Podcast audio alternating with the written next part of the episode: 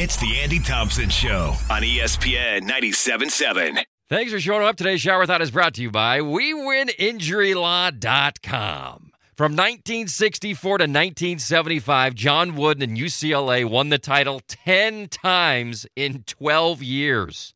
This was the Wooden phase of college basketball. The NCAA tournament wasn't like it is now. You didn't have to win six games in the postseason to win the title. There were only like 24 teams in the tournament every year. So Wooden dominated. They won every season. At one point, they won seven consecutive championships. And then in 1975, they expanded the tournament field and Wooden retired.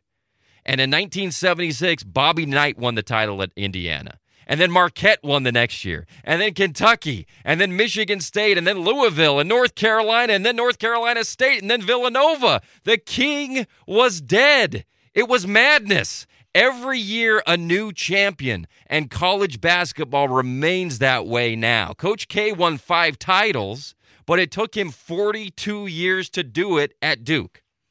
College football's wooden phase has now ended. Saban is retired. He won six titles in 17 years at Alabama. And he retired because of the NIL and the portal and because of his age, but also because you can't win a title anymore with one postseason victory. Three of his championships came by winning one game in the postseason. You got to win three games now.